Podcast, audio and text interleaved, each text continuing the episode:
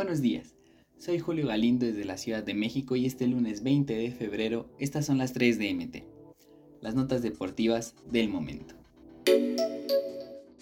Pocho Guzmán apunta a ser el mejor refuerzo de Chivas en los últimos años.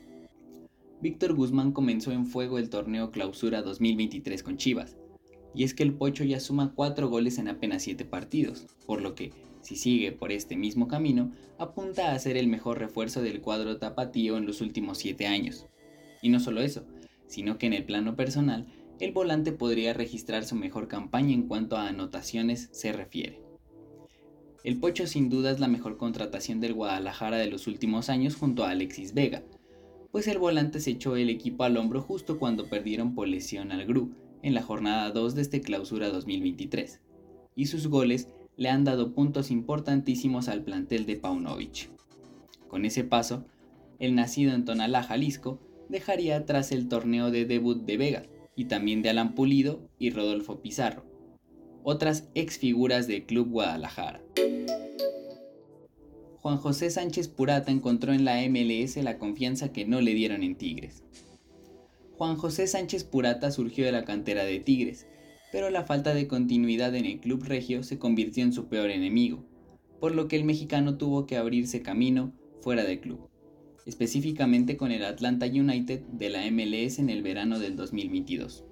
Ahí, en el fútbol estadounidense, Purata encontró la confianza que tanto añoraba, comenzó a sumar minutos y en su primera temporada firmó 6 goles. Nada mal para un defensor. Sin embargo, hoy con la experiencia vivida, el mexicano explica que los jóvenes necesitan de continuidad y no solo de oportunidades en la Liga MX, situación que aclara tiene significados diferentes. Yo no diré que no me dieron oportunidades, me dieron muchas en Tigres, pero es duro que no te den continuidad. No es lo mismo a jugar siempre, porque así creces. Oportunidades hay muchas, pero lo que falta los jóvenes es continuidad y confianza, sostuvo el zaguero en charla con medio tiempo. América hila su tercer triunfo. Derrotó 2-1 a los Cholos de Miguel Piojo Herrera. La semana de la América fue perfecta.